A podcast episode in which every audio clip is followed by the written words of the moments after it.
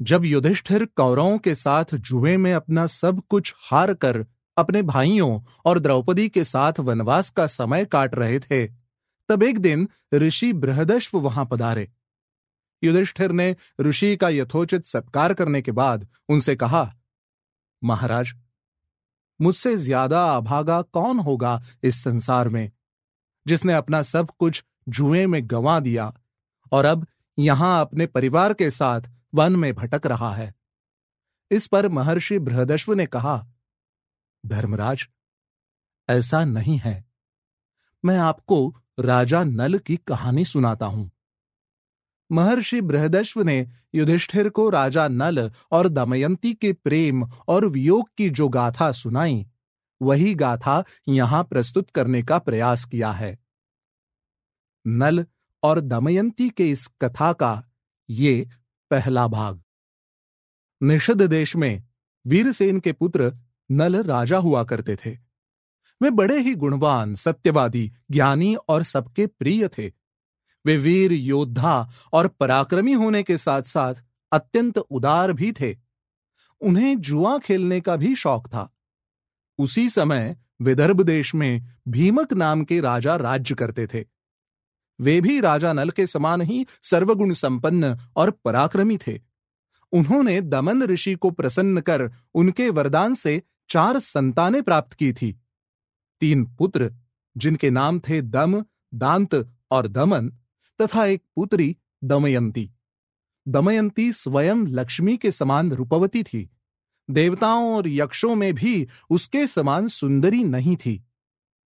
उन दिनों जो भी लोग विदर्भ देश से निषद में आते थे, वे राजा नल के सामने दमयंती के रूप और गुण का बखान करते थे। इसी प्रकार निषद देश से विदर्भ जाने वाले लोग दमयंती के सामने राजा नल के गुणगान करते थे। इससे दोनों के हृदय में एक दूसरे के लिए अनुराग अंकुरित हो गया। एक दिन राजा नल ने अपने महल के उद्यान में कुछ हंसों को देखा।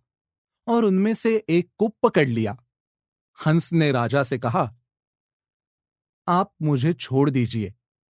बदले में हम लोग दमयंती के सामने आपके गुणों का ऐसा बखान करेंगे कि वो अवश्य ही आपसे प्रेम करने लगेंगी।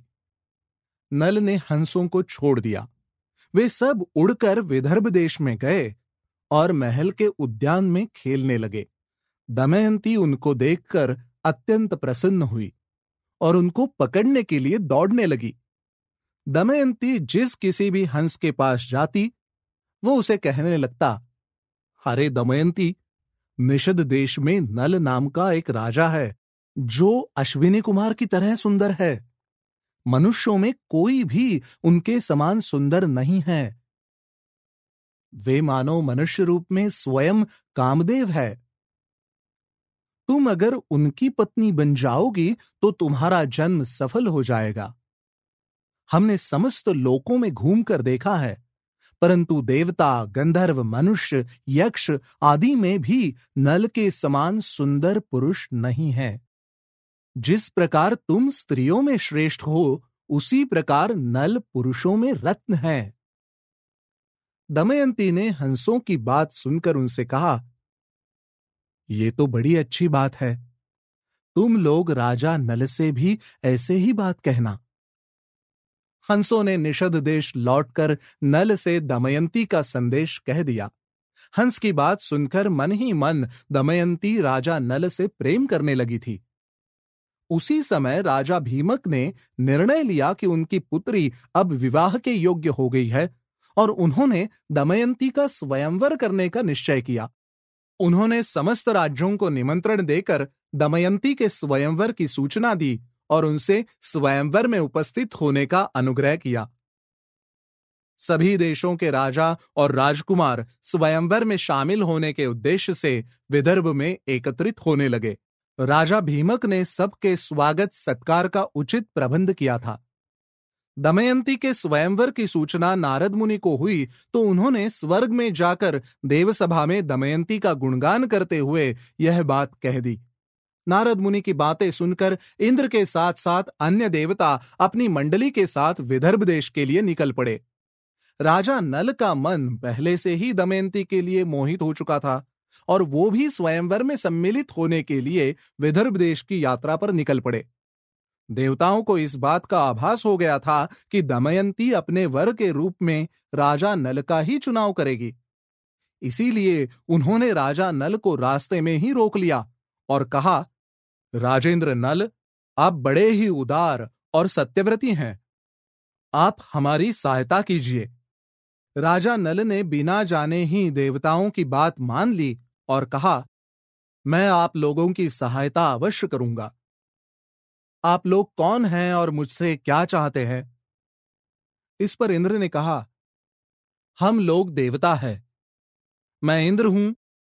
ये है अग्नि, वरुण और ये यम। हम लोग दमयंती के स्वयंवर में सम्मिलित होने के लिए आए हैं। हम चाहते हैं कि आप हमारे दूत बनकर दमयंती के पास जाएँ और उन्हें बताएँ कि इंद्र, वरुण, अग्नि और यम देवता उनसे विवाह करना चाहते हैं। इनमें से वो जिसे चाहे अपने वर के रूप में स्वीकार करें। नल ने दोनों हाथ जोड़कर देवराज इंद्र से कहा, देवराज, यहाँ आप लोगों के और मेरे आने का प्रयोजन एक ही है। इसीलिए आप लोगों का मुझे दूध बनाकर भेजना उचित नहीं होगा। जिस स्त्री को पत्नी बनाने की इच्छा पहले से ही मेरे मन में है भला उसको कैसे मैं आप लोगों में से किसी एक को पति बनाने के लिए कहूँगा? देवताओं ने कहा, नल, तुम पहले ही हमें वचन दे चुके हो। अब इस प्रकार अपना वचन मत तोड़ो। नल ने देवताओं से कहा, राजमहल में निरंतर कड़ा पहारा रहता है। मैं वहाँ कैसे जा सकूँगा? इंद्र ने कहा, जाओ तुम वहाँ जा सकोगे। इस प्रकार नल ने इंद्र की आज्ञा से बेरोक टोक महल में प्रवेश किया और दमयंती को देखा। दमयंती और उसकी सखियों ने भी राजा नल को देखा, परंतु इतने सुंदर पुरुष को देखकर मंत्रमुग्ध हो वो कुछ नहीं बोल सकी। दमयंती ने अपने आप को संभालते हुए राजा नल से कहा, वीर, तुम देखने में बड़े ही सुंदर हो। और निर्दोष जान पड़ते हो। पहले अपना परिचय बताओ। तुम यहाँ किस उद्देश्य से आए हो और यहाँ आते समय द्वारपालों ने तुम्हें कैसे नहीं देखा? नल ने कहा, कल्याणी, मैं नल हूँ। देवताओं का दूत बनकर यहाँ आया हूँ। उनकी ही माया से द्वारपालों ने मुझे नहीं देखा। मैं इंद्र अग्नि, वरुण और यम आदि देवताओं का संदेश लेकर आपके पास आया हूँ। ये चारों देवता आपसे विवाह करना चाहते हैं और उसी उद्देश्य से स्वयंवर में उपस्थित होने आ रहे हैं। तुम इन चारों में से किसी को भी अपने पति के रूप में वर्ण कर सकती हो। दमयंती ने मंद मंद मुस्कुराते हुए नल से कहा, नरेंद्र, आप मुझे प्रेम दृष्टि से देखिए। और आज्ञा कीजिए कि मैं आपकी क्या सेवा करूँ। जिस दिन से मैंने हंसों से आपकी बात सुनी है, उस दिन से ही मैं आपके लिए व्याकुल हूँ। ये राजाओं की भीड़ मैंने आप ही के लिए इकट्ठा की है। मैंने अपने सर्वस्व और अपने आप को आपके चरणों में सौंप दिया है। राजा नल ने कहा जब बड़े बड़े लोकपाल तुमसे विवाह करना चाहते हैं, तब तुम मुझ जैसे मनुष्य को क्यों चाह रही हो? मैं उन देवताओं की चरण की धूल के समान भी नहीं हूँ।